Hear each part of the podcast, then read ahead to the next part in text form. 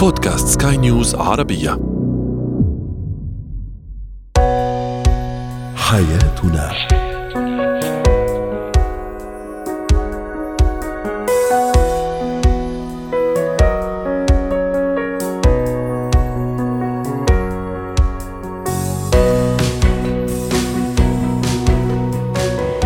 مستمعينا الكرام أهلا بكم معنا إلى حياتنا. فضاؤكم اليومي الذي يعنى بشؤون الأسرة وباقي الشؤون الحياتية الأخرى والذي يمكنكم الاستماع إليه عبر منصة سكاي نيوز dot com slash podcast وباقي منصات سكاي نيوز العربية الأخرى. شاركونا عبر رقم الواتساب 00 971 561 88 معي أنا آمال شاب. اليوم نتحدث عن تأثير الأفلام والمسلسلات على السلوك وأفكار الشريك. أيضا سنتحدث عن أماكن وضع الكمادات سواء الباردة أو الدافئة للطفل. وأخيرا اليوم في قضية رأي عام سنتحدث عن قضية آه، تفجرت قبل آه، أيام يتعلق الأمر باغتصاب أطفال في مركز اجتماعي. من المفروض أنهم محميون داخل هذا المركز بحكم القانون. هو وهي. لا شك أن الأفلام والمسلسلات بشكل عام تتضمن العديد من مظاهر الحياة. هي انعكاس لمظاهر الحياة والمجتمع بما في ذلك مظاهر الحياة الزوجية.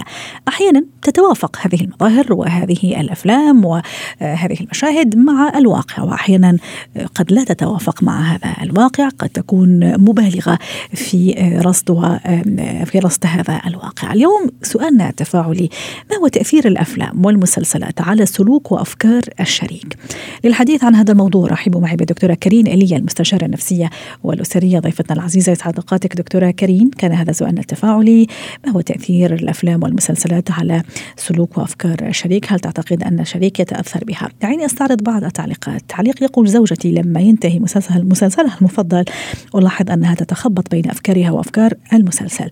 زوجي يقارن بيني وبين الفنانات وهذا يحرجني كثيرا.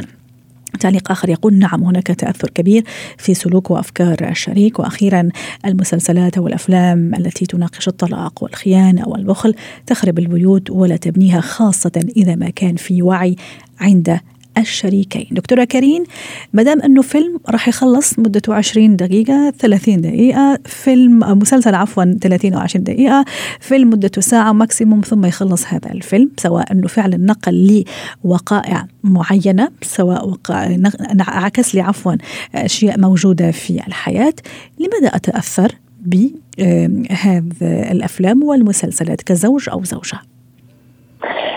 أساسا بطبيعة الطبيعة البشرية بتخلي الإنسان يتأثر بهذا النوع من الأمور لأنه أساسا الأفلام والمسلسلات معمولة بطريقة مدروسة لتكون آه مثل ما بنسميها كونسنتري يعني فيها التركيز آه، من الغي يعني هيك من الغنى بأوقات قليلة.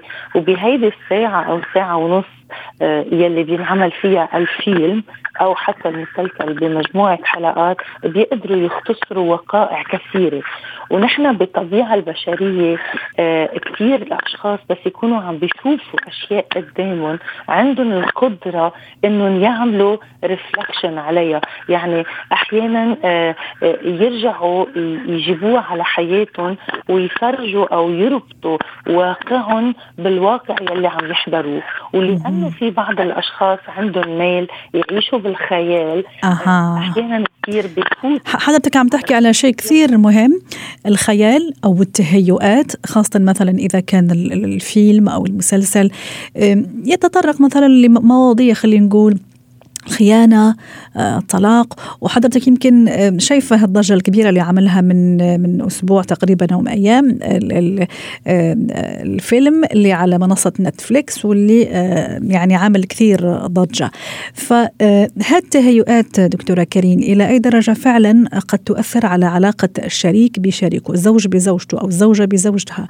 لما أنا أشوف فيلم يتحدث عن خيانة عن طلاق عن مشاكل أخرى ممكن أنا راح أعمل إسقاط وطبعا الإسقاط ممكن يكون خاطئ لكن آه، هون يعني آه، راح تبتدي المشاكل وراح الحياة الزوجية راح تاخذ منحى آخر. صحيح هيدي الشغلة ما بتصير عند كل العلاقات الزوجية وعند كل الأشخاص. م. هيدي بتصير عند الأشخاص يلي آه يعني كتير قابلين للإيحاء وعند الأشخاص يلي في حدا من المستمعين قال الوعي. آه ما عنده وعي صحيح صح. يعني بتصير عند بعض هيدي الفئات معينة من الأشخاص هلأ بالإجمال كل الأشخاص وقت يكونوا عم يحضروا آه إذا بيشوفوا مشهد بيناسبهم دائما بيرجعوا بيشيروا له إنه هيك بتصير الأمور أو هيك لازم تكون الأمور. ولكن من بعد ما يخلص المسلسل أو يخلص الفيلم بتخلص تاثيرها بيخلص وقعها في بعض الأشخاص التانيين لأنه هيدا العالم بياخذهم على المطرح يلي بيناسبهم هن بيرجعوا بيصيروا ببحث دائم على أشياء تانية تعمل آه مثل كونفرميشن تعمل تأكيدات. على صحيح حاجتهم ورغباتهم فبيرجعوا بنبشوا على أشياء ثانية ومن هون كمان بنلاقي بعض الأشخاص يلي بيتعلقوا بالأفلام أكثر من غيرهم بيتعلقوا بالمسلسلات بيخلصوا من مسلسل لمسلسل آخر لأنه الحياة داخل المسلسل بتناسبهم أو بتعجبهم أو أو أحيانا بيكونوا عم يحضروها فقط لحتى آه، يرجعوا يجيبوا حياتهم الحقيقية على هيدا المسلسل. رائع. آه، والخط والخطر فيها هي إنه في بعض الأشخاص وقت يفوتوا على هيدا الموقع براسهم آه، ببطل عندهم القدرة على التمييز أو الفصل بين الحياة الحقيقية الحياة الواقعية والحياة الوهمية من خلال أو خلف الشاشة. رائع. وهون بتبلش المشاكل الزوجية. هي المشاكل الزوجية ما بتبلش فقط إذا شخص سمع غنية وكلام الغنية كتير أثر فيه وحسه إنه بيشبهه أو شاف مشهد بمشل... آه، مشهد بمسلسل واعتبر إنه هيدا المسلسل بيمثلني لا بتبلش وقت أنا أخلط بين هيدي الحياتين الوهمية بالحياة الحقيقية بصير أنا عندي صح. طيب آه، اذا إذا أنا شريكي زوجي أو زوجتي فعلا حاستها أو حاست إنه عم يخلط يا دكتورة. آه، نحكي أو ممكن نشوف مشهد على خيانة أو على طلاق أو أي سلوك آخر. ممكن إيجابي أو سلبي مباشرة يروح أو تروح تعمل هالإسقاط. أكيد الموضوع عم يهدد الحياة الزوجية إذا تكرر إذا أنا صرت حبيسة وأسيرة هالمسلسلات وهالأفكار. كيف أتصرف مع هذا الشريك دكتورة. أنا ضروري يكون عم بلفت نظر شريكي إنه آه أنت عم تسترسل آه كثيرا بمطرح ما بيشبه حقيقتك ما بيشبه الواقع. وأنت بتعرف كثير منيح إنه المطرح اللي أنت فيه هو منه مطرح حقيقي. لهالسبب كثير مهم وقت أكون أنا عم شوف شريكي بلش يحيد أو بلش يزيح عن العالم الحقيقي. نحن هون كثير مهم نكون عم آه آه عم نلفت له نظره بس كثير ضروري مثل ما دائما بنقول ما نعمل صد ما نعمل آه يعني صريخ مش نصير نمنعه من حضور مم. التلفزيون ومش نصير نعمل ردات فعل بكل مرة بنشوفه على التلفزيون لأنه بترجع العلاقة بتاخذ مطرح ثاني وبصير في تثبيت صح. ويصير في عناد ويصير في مقاومة وبالتالي يعني وكانه ما عملنا ما عملنا شيء. شكرا لك يا دكتورة كريم. إلي أسعدتينا اليوم ضيفتنا العزيزة. كنت معنا من بيروت على هذه المشاركة. زينة الحياة. اليوم في زينة الحياة نتحدث عن الكمادات سواء الباردة أو الدافئة ما الفرق بيناتها وكيف أضعها وأيضا درجات البرودة وأيضا الحرارة. أكيد هذه مواضيع مهمة خاصة للأمهات حديثات العهد بالأمومة. وطبعا الطفل معرض أنه يتعب ويمرض ويعيا رحبوا معي بدكتور سامح عبد العظيم اختصاصي طب الأطفال يسعد أوقاتك يا دكتور. أهلا وسهلا فيك. اليوم الكمادات الباردة والدافئة. يعني بشكل عام إحنا لما نقول كمادات بدنا يروح على طول للباردة. آه، متى أستخدم الباردة ومتى أستخدم الدافئة؟ ودرجة البرودة والدفء خلي أقول ثم نحكي على أماكن وضعها. آه، أهلا وسهلا بك يا مال واهلا بالسادة المستمعين. دكتور. هو طبعا دي حاجة إحنا بنستخدمها يوميا في حياتنا اليومية فيها حاجة مهمة طبعا لكل أم. وزي ما انت تفضلتي وقلتي أول ما بنقول كمادات فالأم تقريبا آه، عقلها طبعا بيروح للكمادات الباردة مباشرة. والحقيقة طبعا إن الكمادات فعلا قد تكون كمادات باردة أو كمادات ساخنه حسب الحاجة ليها. هنبتدي اولا طبعا بالكمادات الشائعة اللي هي الكمادات الباردة ودي اللي بتيجي في ذهن الأم مباشرة طبعا أول ما الطفل آه، بيصاب بالحرارة وبترتفع درجة حرارته بتبتدي الأم تفكر إزاي تنزل درجة الحرارة ده شيء مهم جدا. أه الحقيقة إن استخدام الثلج واستخدام الماء المثلج في الكمادات هو شيء غير مستحب تماما ومن الأخطاء الشائعة اللي بتستخدمها الأمهات الحقيقة. لأن استخدام الثلج أه بيسبب مشاكل في جلد الطفل بيسبب انقباض في الأوعية الدموية فبيقلل آه وجود الدم في المنطقة دي وده قد يسبب مشاكل الثانية آه وما بيقللش الحرارة. لأن هي الفكرة فكرة الكمادات إيه؟ فكرة الكمادات إن إحنا بنعمل انتقال للحرارة من السوائل بتاع الجسم اللي هو الدم للخارج على الحرارة زي ما إحنا عارفين بتنتقل من الأعلى للأقل. فبتنتقل الحرارة عن طريق الدم للكمادات اللي إحنا بنعملها. فإذا حطينا برد حطينا كمادات باردة أو ثلج زي ما إحنا بنقول فده بيخلي الأوعية تنقبض فبيقلل انتقال درجة الحرارة فما بيحصلش المطلوب. ولكن المفضل هو استخدام الماء الفاتر أو الماء الجارية هو ده الأفضل وتغييرها باستمرار على أساس إن إحنا نقلل درجات الحرارة. ممتاز. الكمادات الباردة مش بنستخدمها فقط لتقليل درجة الحرارة ولكن بنستخدمها علشان آه تقليل آه الإحساس بالألم زي مثلا الأطفال اللي إحنا بنطعمهم فبنقول للأم حطي كمادات باردة أو ساخنة، الاثنين بينفعوا يستخدموا لتقليل حدة الشعور بالألم. ساخنة قصدك دافئة دكتور؟ آه الدافئه الكمادات الدافئه أو الباردة بيستخدموا في التطعيم الحقيقة. وبالنسبة للدفء كمان دكتور يا ريت كمان تفيدنا في الموضوع. شو شو درجة يعني ما يتحمله الجسم صح؟ بالضبط. يعني ما اتحمله أنا كأم فأتوقع أنه كمان هو كبيبي أو كطفل راح يتحمل هذا ال هذا ال بالضبط. هو طبعا هذا الدفء. الدافئه هي مية بنسخن المية وبنسيبها تبرد 10 دقائق لحد ما توصل لدرجة م. حرارة معينة أعلى قليلا من درجة حرارة الغرفة ونستخدمها. الفرق في الاستخدام زي ما أنا بقول أمال الكمادات البارده قلت استخدامها في قراصات الحشرات وإيقاف النزيف والكلام ده كله بنستخدم البارد. الكمادات الساخنة بنستخدمها في مكان التطعيم آلام العضلات والتواءات المفاصل والكلام ده وألام البطن كمان والغازات عند الأطفال ممكن نستخدم الكمادات الساخنة. يا سلام يعني أنا عن جد عم أستفيد من هذه المعلومات وإن شاء الله اللي عم يسمعنا عم يستفيد منها دكتور. أماكن وضع هالكمادات يعني مثلا في أمهات تضعها ورا الرقبه أحيانا بين فخذ البيبي أو الطفل أحيانا تحت الإبط ف إيش الصحيح حتى تجيب نتيجة كويسة. بغض النظر على حضرتك ذكرت مثلا البعوض وهذه معروفة وين وين نحطها في المكان يعني المحدد. تمام. هو بترجع للفكرة اللي أنا قلتها. إحنا محتاجين نحط الكمادات على الأوعية الدموية الكبيرة أو الأماكن اللي بيكون فيها الجلد رقيق فيسهل انتقال درجة الحرارة. م. الأماكن دي ببساطة بتكون على الجبين أو حوالين الرقبة أو أسفل الإبطين أو أعلى الفخذين تمام هي دي الأماكن المستحب استخدام الكمادات فيها لتقليل درجة الحرارة البطن لا دكتور لا لا الحقيقة البطن مش من الأماكن مم. دي إلا إذا كان الطفل رفيع جدا فدي حاجة ثانية لكن هي الأماكن اللي أنا قلتها دي اللي فيها الشرايين الكبيرة الحقيقة اللي بتسهل انتقال درجة الحرارة. رائع. دكتور تكرار كمان ال ال وضع الكمادات كمان عنده عنده عنده أهمية عنده طريقة ولما أشيل خلاص خلصت أنا هذه العملية هل في إجراء كمان تنصحوا فيه؟ طبعا هي إحنا طبعا النصائح اللي بنقدمها للأم اولا الحرارة مرتفعة خففي ملابس طفلك استخدمي ملابس قطنية عشان تمتص العرق.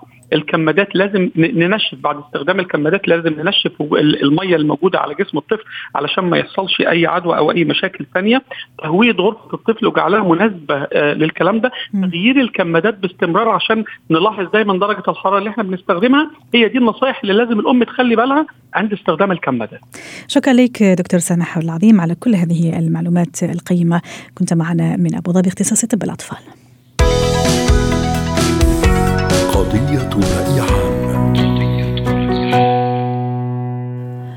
اليوم في قضية رأي عام نتحدث عن قضية تفجرت قبل أيام ولكن في الحقيقة هي تعود لعامين لكن السلطات في المغرب كشفت هذا الموضوع وأمرت بفتح تحقيق في شبهة اغتصاب 30 طفلا بمركز اجتماعي. طبعا هذه مشكلة كبيرة وكارثة في الحقيقة. وهذا المشكل يطل برأسه بين فترة وأخرى موضوع اغتصاب الأطفال وانتهاك عرضهم والتعدي على كرامتهم في مراكز وفي أماكن يفترض أنهم محميين فيها بحكم القانون.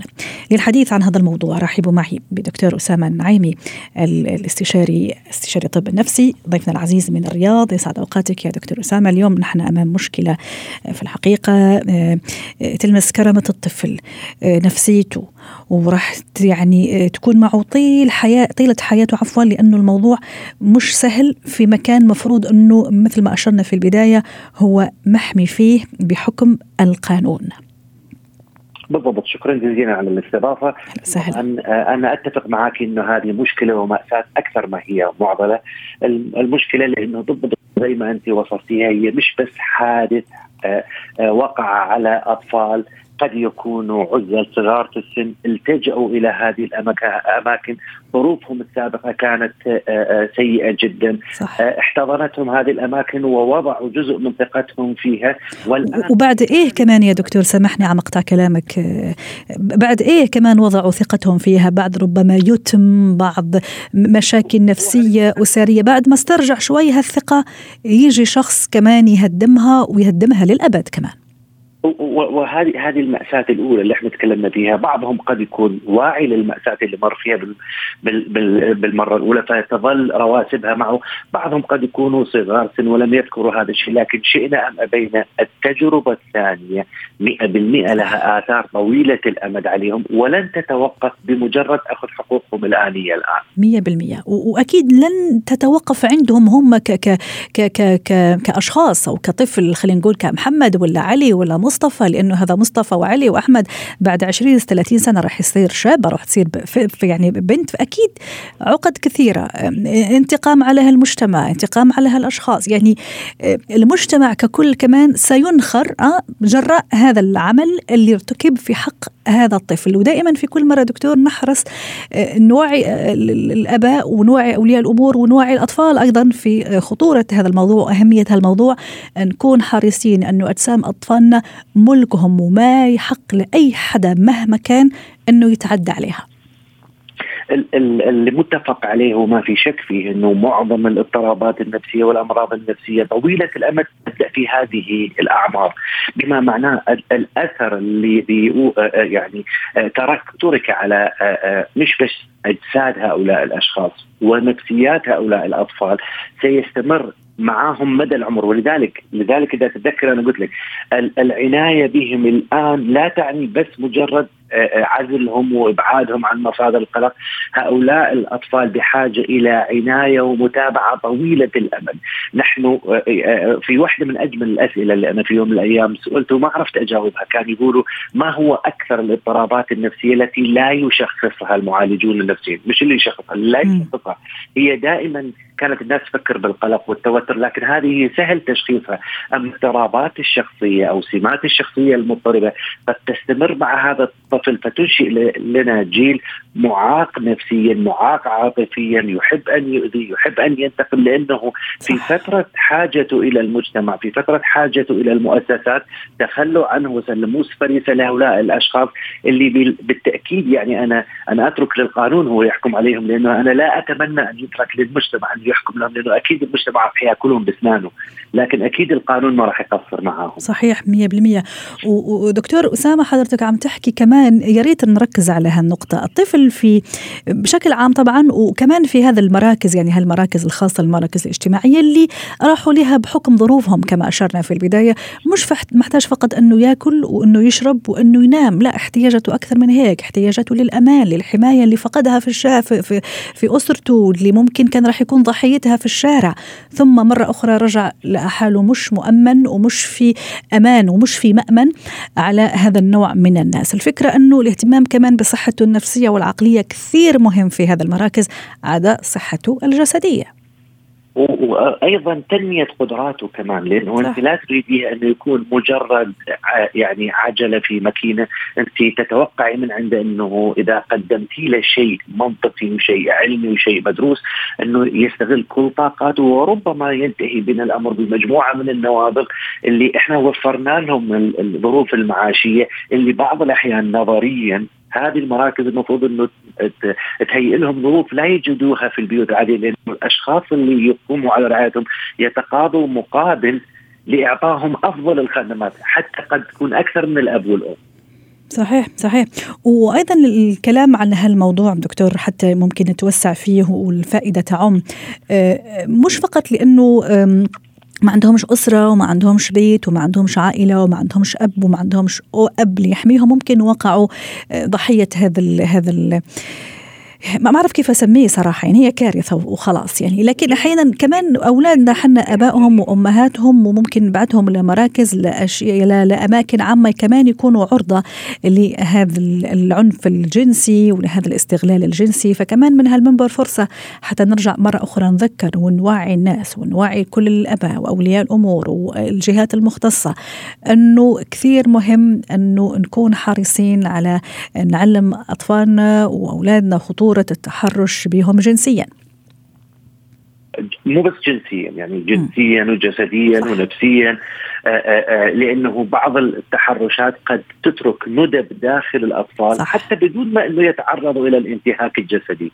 أنت إذا كان الطالب هذا يذهب إلى مدرسة والمدرس مشوه نفسيا أو المدرسة مشوهة نفسيا ويضع جزء من مشاكلهم النفسية والاجتماعية على هذا الطفل بالإهانة، بالتحقير، بالكبت، بوأد الكفاءات اللي ممكن المستقبل يعتمد عليها، أكيد هذه الأشياء ستستمر كبذور في داخل هذا الطفل فلما تسمح له الفرصة أنه ينتقم من الآخرين على الأقل حتى يشاركهم بأمله بألم عفوا ما راح يتردد. وهذا اللي إحنا بنتكلم فيه إنه الإعداد المفروض حتى لا كانت تصير هذه الجريمة. مش بس الأسرة كان لازم تعلم إبنها كان لازم اختيارنا للمربين للأشخاص اللي مسؤولين عن هؤلاء الأطفال. يجب أن يمر بتقييمات نفسية واجتماعية وحتى قانونية.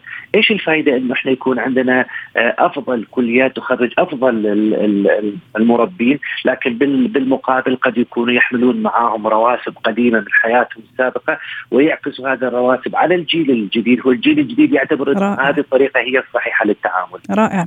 صراحة عم تثير نقطة كثير مهمة دكتور أسامة أشكرك عليها. وحتى كمان ناكد يا دكتور إنه التضافر والتعاون مع كل الجهات مع كل الجهات المعنية لأنه في النهاية هذا الطفل كما كما كما أشرنا وأنا كثير أحب أركز على هالموضوع. هو طفل اليوم هو رجل الغد أو فتاة الغد. فأنت كيف راح تعتمد على هذا الشاب أو على هذا الرجل يكون صالح يكون بشخصية سوية بصحة نفسية سوية وعقلية وأنت عرضته لأسوأ الأسوأ عفوا أنواع وأبشع أنواع الاستغلال زي ما تفضلت جسدي ونفسي ولفظي وما إلى ذلك. صحيح صحيح. وتخيل إنه في هذول الأشخاص بسبب حقدهم على المجتمع بسبب حقدهم على النظام اللي أوجدهم قد يعملوا أي شيء. قد يشتغلوا طابور خامس قد يجرموا قد يحاولوا أن يؤذي الناس قد يعكس صورة مأساوية أو سلبية عن مجتمع. معتقد أنه أنه بهذه الطريقة بيأخذ حقوقه من المجتمع. لذلك احتضان الفئة الآن اللي تعرضت إلى إيه يعني فينا نحتضنها فينا يعني نرجع لها الثقه وهالامان دكتور نفسيا أنا أحكي. أنا أعتقد إنه الموضوع طويل جدا. أنا أعتقد إنه الموضوع صعب جدا ويجب أن يكون في نوايا وأفعال مش بس نوايا آه، صادقة لمساعدة هؤلاء الأولاد ولن تتوقف متابعتهم إلى أن يصلوا إلى الحد اللي يصير عندهم النضوج الفكري والعقلي ويعرفوا أنه يفصلوا بين الأشخاص اللي قاموا بالجريمة وبين النظام اللي سمح لهم أن يقوموا بالجريمة، لأنه الأشخاص اللي عملوا هذا الشيء أكيد النظام لا يقبل بهم، أكيد الدولة لا تقبل، أكيد المجتمع لا يرضى، لكن مع الأسف هم في غفلة من هذه المؤسسات سووا هذا الشيء، فيجب أن ننتظر نمو عقلي عقلي وفكري وعاطفي ونفسي عند الضحية يعني يعرف يفصل بين إنه يفصل بين هذا الشخص المجرم وبين النظام الذي كان المفروض أنه يحتضنه ويحميه. صحيح، ودكتور أسامة حتى نختم معك على خير، شو كلمتنا ونصيحتنا اليوم حبينا فعلا نركز على هالموضوع ونثيره كقضيه رأي عام لمن يسمعنا اللي ممكن اللي عم يستمع لنا وكان موضوعنا هو الاعتداء على الأطفال في مراكز اجتماعية، مراكز وأماكن عامة يفترض أنه يكون محمي فيها بحكم القانون. أنا أعتقد إنه على بشاعة التجربة اللي مروا بها هؤلاء الأشخاص ربما يكون في بصيص أمل على الأقل نور للأشخاص المسؤولين لإعادة النظر في مثل هذه المراكز لاحتضان هؤلاء الأطفال في بيئة أكثر نظافة ثم عدم تركهم لمجرد عدم وجود آثار جسدية يجب أن نراعي الآثار النفسية والآثار الاجتماعية وحتى الآثار المادية. شكرا لك دكتور أسامة النعيمي استشاري الطب النفسي ضيف العزيز من الرياض اسعدتنا اليوم. حياتنا.